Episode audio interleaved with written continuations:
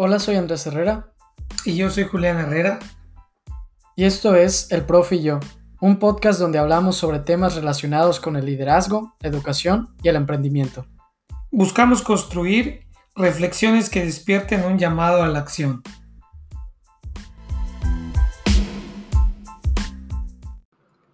Hola a todos, bienvenidos al episodio número 14 del Profe y yo. Hola, profe. Hola, Andrés. Hoy vamos a platicar sobre un tema nuevo para unos, apasionante para otros, y es el hecho de esta región conocida como Silicon Valley. Hay mucho de qué hablar sobre esta región, particularmente su historia es riquísima, pero tenemos también la enseñanza de que hoy las empresas que conocemos como Apple, Google y Facebook están asentadas ahí. Y realmente, ¿qué experiencias podemos extraer de este tipo de historias como Silicon Valley? Yo creo que lo importante, Andrés, efectivamente, como tú dices, es la historia desde cero, de cómo inician estas empresas hasta lo que hoy representan. Pero hay un factor fundamental para el éxito de Silicon Valley, que es la tecnología. Estamos viviendo en un mundo altamente ya lleno de tecnología. Hasta los negocios tradicionales hoy, con un componente tecnológico, se pueden convertir en negocios escalables. O sea, veamos los negocios Gacela, que son aquellos negocios que crecen muy rápido, traen márgenes de ganancia sostenidos en sus primeros años arriba del 20% de márgenes de utilidad neta. ¿Cómo lo logran? Lo logran por tener un componente tecnológico que los permite y permite que esos negocios sean escalables y evolucionen muy rápido y estén en todas partes del mundo. Silicon Valley ha sido la cuna para este modelo de negocio y podemos ver que así fue Apple, Google y Amazon, que no está en Silicon Valley, Amazon está en Seattle, pero tiene toda la metodología de, Silicon Valley. Y así puedes ver igual eh, Spotify, Netflix, Airbnb, todos estos negocios que hoy son muy escalables y que ninguno es un negocio, negocio tecnológico al 100%. Es más, muchos son negocios tradicionales Uber es transporte, Airbnb es hospedaje, Netflix es entretenimiento. Estamos hablando de negocios tradicionales que con un componente tecnológico han podido ser lo que hoy son. Esos negocios gacelas que van creciendo 20% sostenido en sus primeros cuatro años. Sí, realmente es un antes y un después en muchas áreas. O sea, yo creo que en la historia de la tecnología, en la historia de las empresas, del emprendimiento per se, llega a haber un cambio cuando se crea Silicon Valley por el hecho de que como en un lugar se aglomeran tantas de las empresas que hoy están en el top 5 de mejores empresas en el mundo. ¿Qué sucedió específicamente en ese lugar para que surgieran este tipo de empresas? Yo creo que es la respuesta que todos nos tenemos que hacer y cómo podemos replicar ese tipo de lugares. Para eso, eh, evidentemente hay que empezar con su historia y ver qué es lo que tiene Silicon Valley. Pero para empezar, ¿qué es, no? Porque yo creo que muchas personas nos preguntamos, oye, es un estado, ¿no? Es una ciudad, incluso algunos es un país ¿no? Este concepto un poco abstracto de quizá podemos escucharlo en las noticias o lo leemos en algún lado, pero ¿qué es Silicon Valley realmente? Y nosotros nos ubicamos eh, en San Francisco, aproximadamente ahí en la bahía, en el sur, y tenemos una región particular donde surgen varias empresas. Ok, y tenemos un recorrido, ahí luego hablamos sobre él porque tenemos la fortuna de ya haber estado ahí, ¿no? Y haber hecho eh, el famoso recorrido de estas empresas que empieza desde la parte más abajo con Facebook y hasta la parte más arriba con, con, con Apple. Entonces tenemos estos varios tipos de empresas que surgen en esta región determinada de esta área de San Francisco, ¿no? Porque tenemos varias, varias partes. Por ejemplo, Facebook está en Mountain View, tenemos a Apple que está en Cupertino. Entonces tenemos a varias, varios tipos de estados y de ciudades en esta región pero es una región que se encuentra ahí en San Francisco. Entonces yo creo que entendiendo esto ya podemos pasar a la historia. Y realmente tú has leído la, historia ahorita recientemente, los dos la hemos visto en un libro eh, fascinante de Walter Isaacson, ¿no? Que se llama Innovadores. Y en este libro te cuentan la historia de cómo surge Silicon Valley y este tipo de empresas. Yo creo que vale la pena profundizar en cómo es para luego analizar cuáles son los conceptos que destacamos en esta historia. Y cuando nosotros hablamos de, Silicon Valley, y el nombre es un poco raro, ¿no? Porque cuando lo traducimos al español no es el Valle del Silicio, y el silicio es este material que surge al momento de las computadoras. Así es. Pero Silicon Valley realmente surge esta región porque en la época de la Guerra Fría, pues mucha de la parte de la defensa del ejército de Estados Unidos se va a esta área. Y tenemos un boom en la parte de submarinos, de tecnologías militares, ¿ok? Entonces estamos viendo este tipo de boom en varias empresas. Sí, y realmente lo, lo que nosotros encontramos aquí es que cuando empieza toda la parte militar, empieza también la parte económica, empiezan también las aceleradoras de negocio, se empieza a crear todo un ecosistema, que es lo que hace que entonces Silicon Valley vaya tomando forma, vaya siendo lo que es hoy. Y hay otro componente importante, la educación. El hecho de que esté también rodeada de una de las universidades eh, Ivy League, una de las universidades, otra, otra de las universidades también muy dedicadas y enfocadas a la innovación, pues hace que se complemente todo este círculo virtuoso, ¿no? Que tú acabas de comentar ahorita con la historia. Sí, realmente tenemos esta parte de lo militar y es curioso porque habrá que profundizar después eh, sobre este tema, que es la cuestión de que muchas veces el emprendimiento surge de un avance militar, ¿no? De las necesidades militares y ahí surgen los grandes inventos. Podemos hablar de muchos. Entonces Silicon Valley tiene esta característica. Y otra de esas es, como dices, tiene el gran hub de educación que es Stanford. La Universidad de Stanford se encuentra en el centro de Silicon Valley y realmente podemos decir que es gracias a, a Stanford que surgen estas empresas. Llega un momento en la historia donde se transfieren dos personas que se llaman eh, Bill Hewitt y Dave Packard, que los conocemos más por sus iniciales HP, Hewlett Packard, HP. Se transfieren a esta parte y ellos están dudando empezar una empresa de, de computadoras, de estos transitores que se están utilizando nuevos, pero ellos tienen algunas dudas. Se encuentran con, con un profesor de la Universidad de Stanford. Y él les dice, estoy abriendo aquí un nuevo parque tecnológico cerca de Stanford.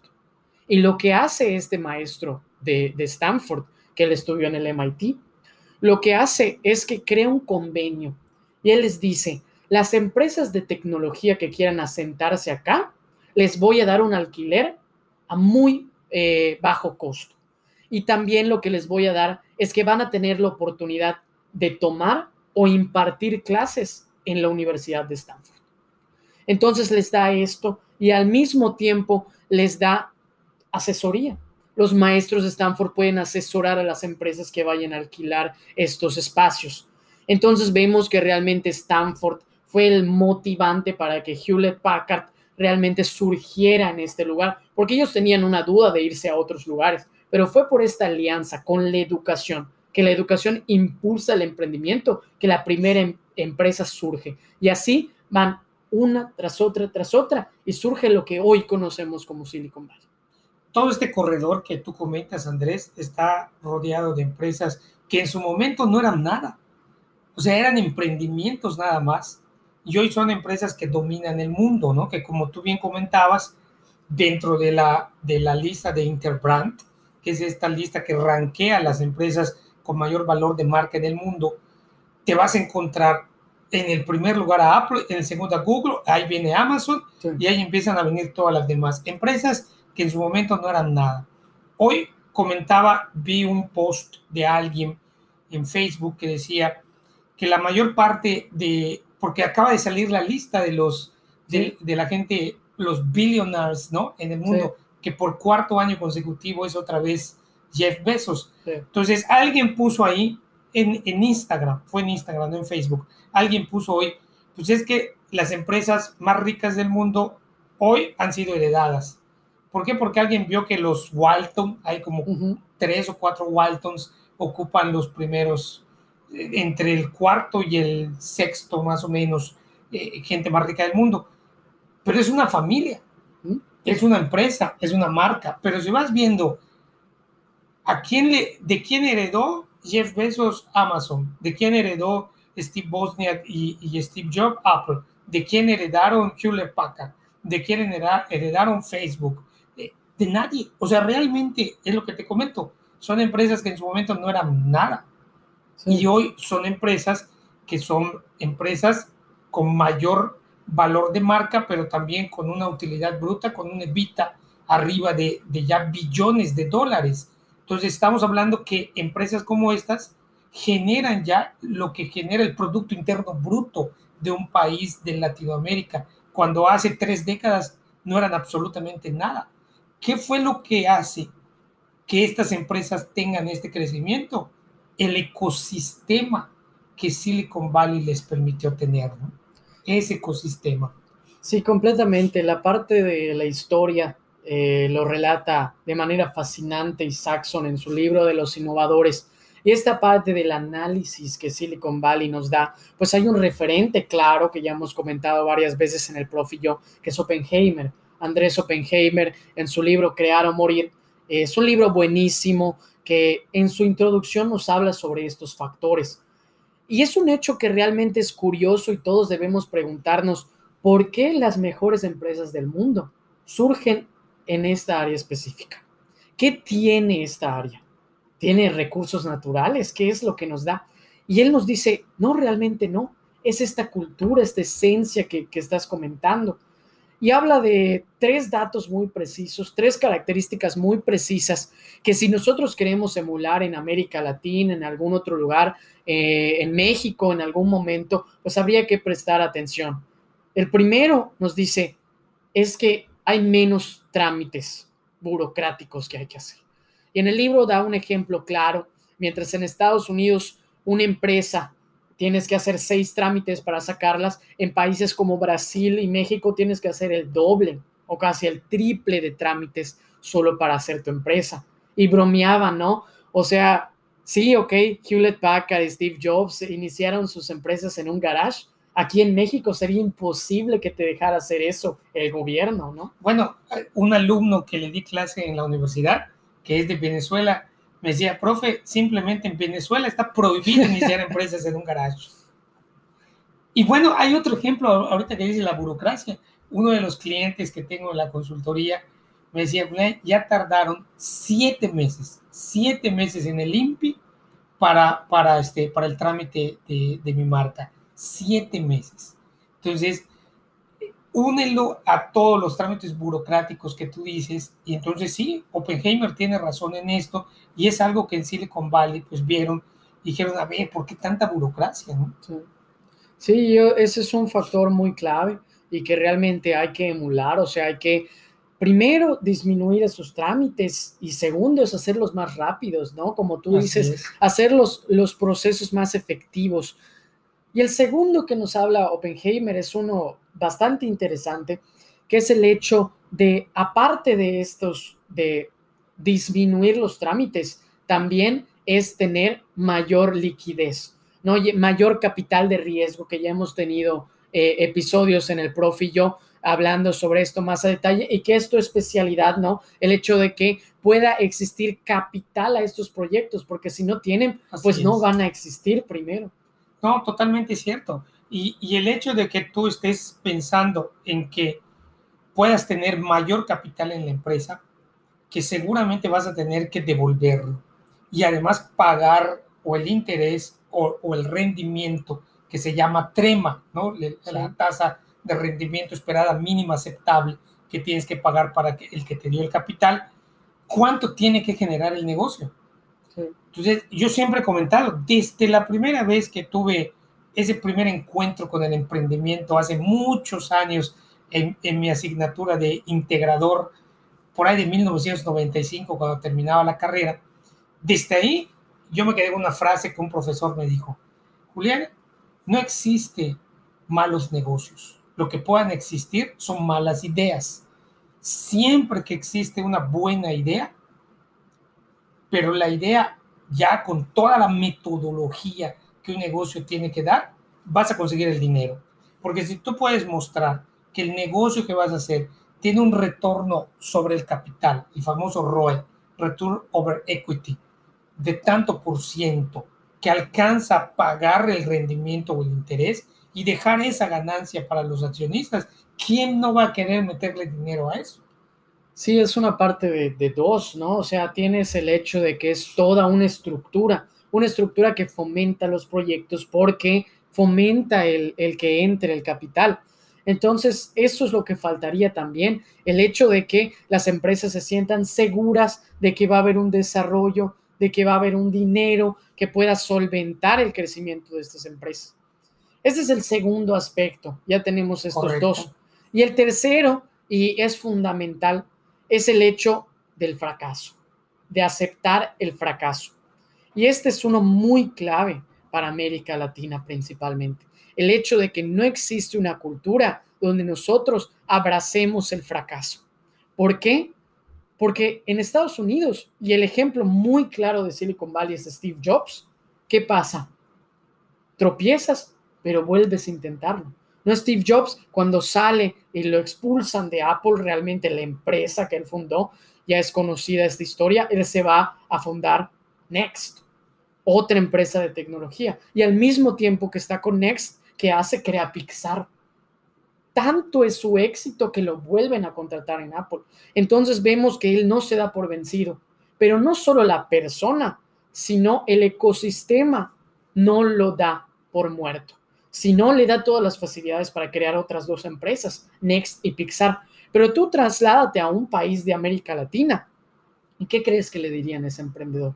¿Tú crees que le darían otra vez capital de riesgo? ¿Tú crees que otra vez le harían sus procesos en el INPI? Pues e, esa parte del libro de Oppenheimer está buenísima. Cuando la leí es una de las que más me gusta porque hace la semejanza de, imagínate que Steve Jobs, o sea, esta historia de Steve Jobs fuera en México, que por ahí de 1987 lo destierran de, de Apple. ¿Qué hubiera pasado? No, hombre, hubiera salido en el Universal, en el Excelsior, en el Heraldo, es más, hasta en, noticiero de Televisa Tebasteca hubiera dicho, hombre, pobre tipo, está acabado, lo sacaron de aquí, etcétera.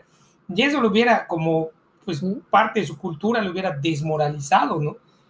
Cosa que no pasa en, el ecosistema de Silicon Valley. Entonces, esa parte es muy interesante, la de abrazar el fracaso. Entonces, ¿cuántas veces hemos escuchado ya en las últimas décadas que la parte del fracaso te termina enseñando más de lo que un triunfo te enseña, ¿no? a mí me gusta esa parte porque es el hecho de que si tú fracasas en un emprendimiento, tienes que tomar el análisis correcto de por qué razón fracasaste y vamos para el siguiente. Y si fracasas en el siguiente, ¿por qué fracasaste? Y vamos al siguiente. Como bien decía Tomás Alba Edison, encuentras muchísimas razones de por qué no te salió bien algo y es un aprendizaje enorme. Claro, también me gusta el, punto de vista de, nuestro famoso campeón mundial de ajedrez, Gary Kasparov. que dice, no, yo también aprendo del éxito, ¿no? También aprendo del éxito. Entonces, ahí nos confrontamos las dos cuestiones, pero sí es cierto que lo que Silicon Valley ha tenido muy fuerte ha sido el manejar y tolerar y aprender del fracaso, y normalizarlo, porque el hecho de que ok, voy a agarrar todas las fuerzas yo, o sea, si bien es algo difícil personalmente para alguien el aceptar su propio fracaso, necesitas un sistema que te apoye, ¿no? Tienes las dos partes, pero si solo tienes una, tampoco va a salir. Y ya con esto, yo creo Oppenheimer tiene puntos importantes. Eh, ya vimos primero nosotros el de la educación y Oppenheimer menciona reducir el trámite burocrático, aumentar el capital de riesgo, y pues también el crear una cultura que, que abrace el fracaso.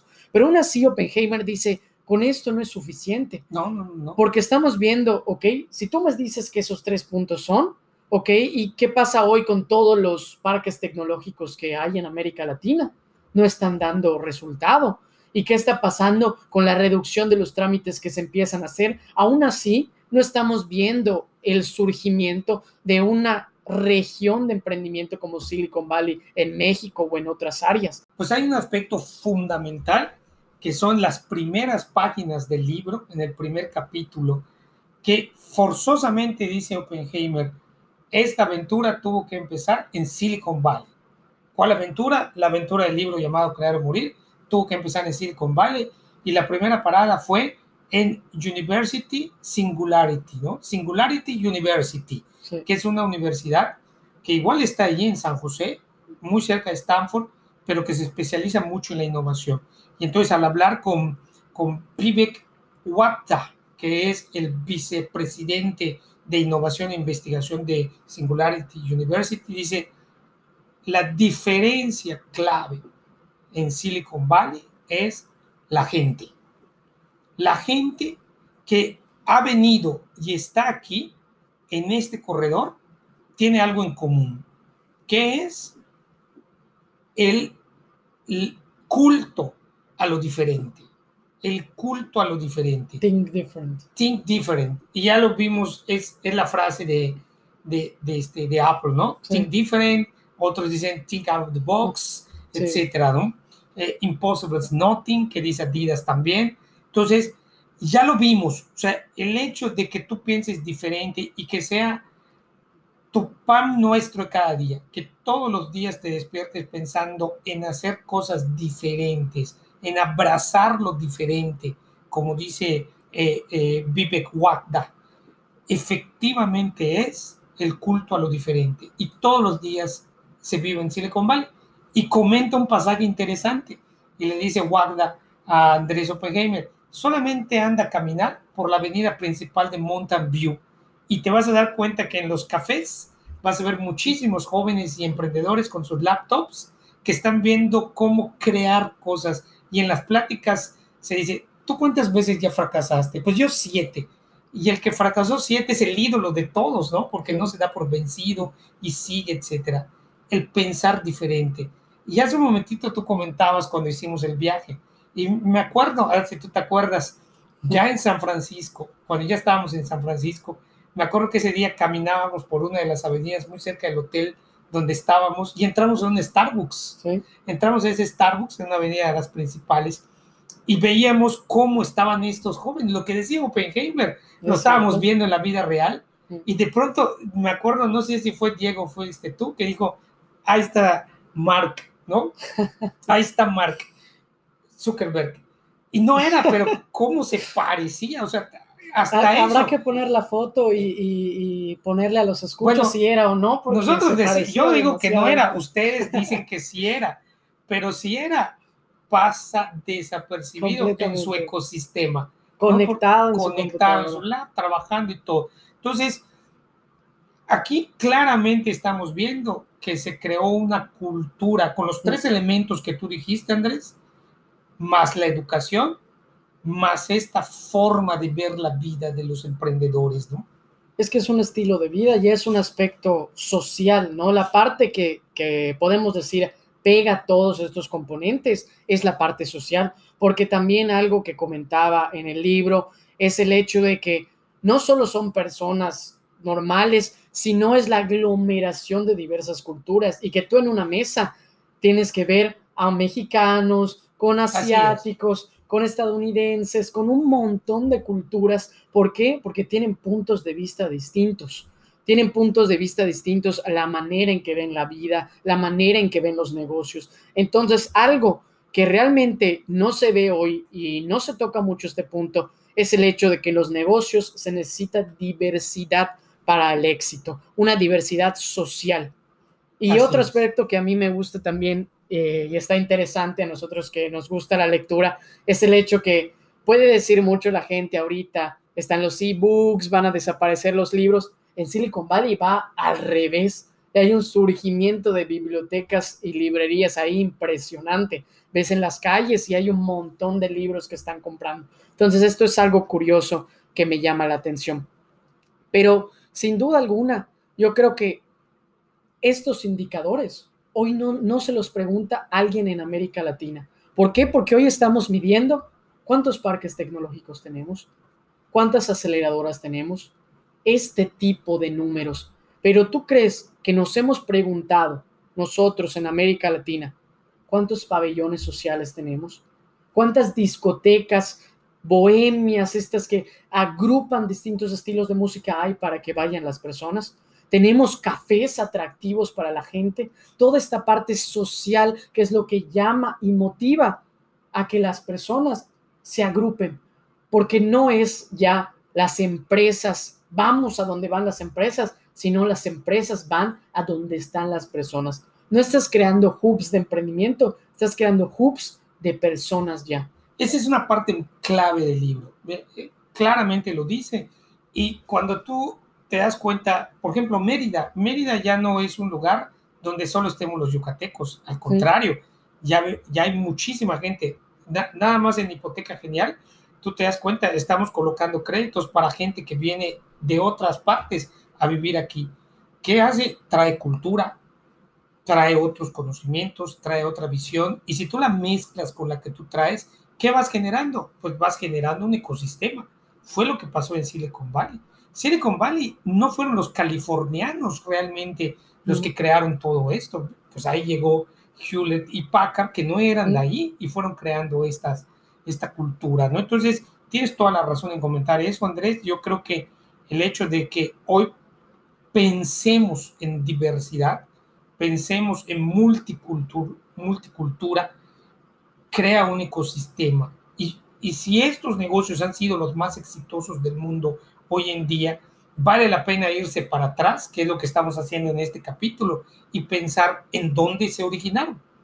No pensar en el negocio y no pensar en la persona, solamente en... ellos.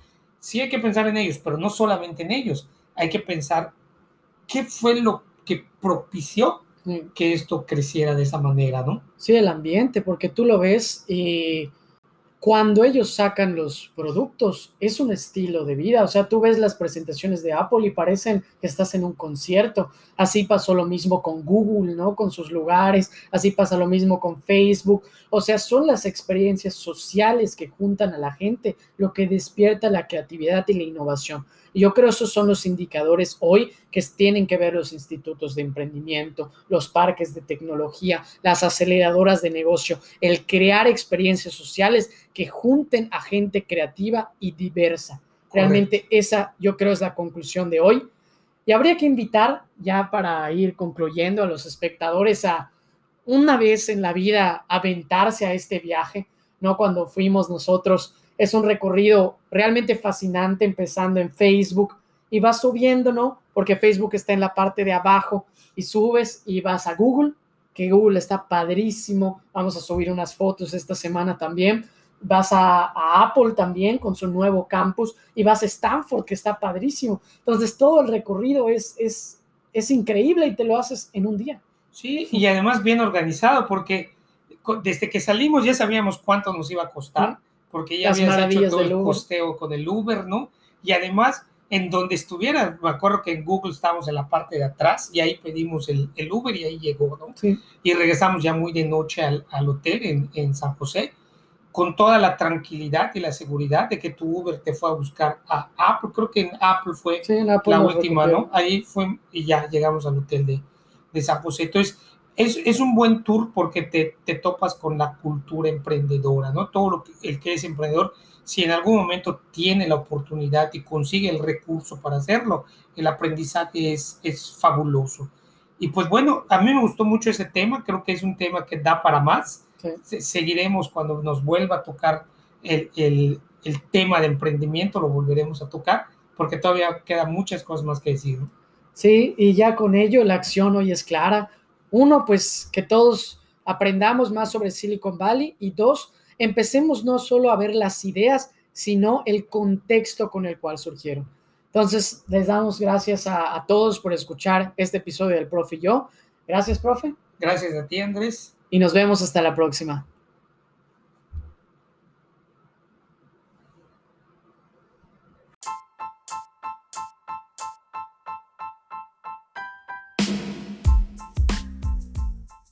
Muchas gracias por escucharnos. Si les gustó este episodio, pueden suscribirse al Profe y yo en Apple Podcasts, Spotify o donde escuchen sus podcasts.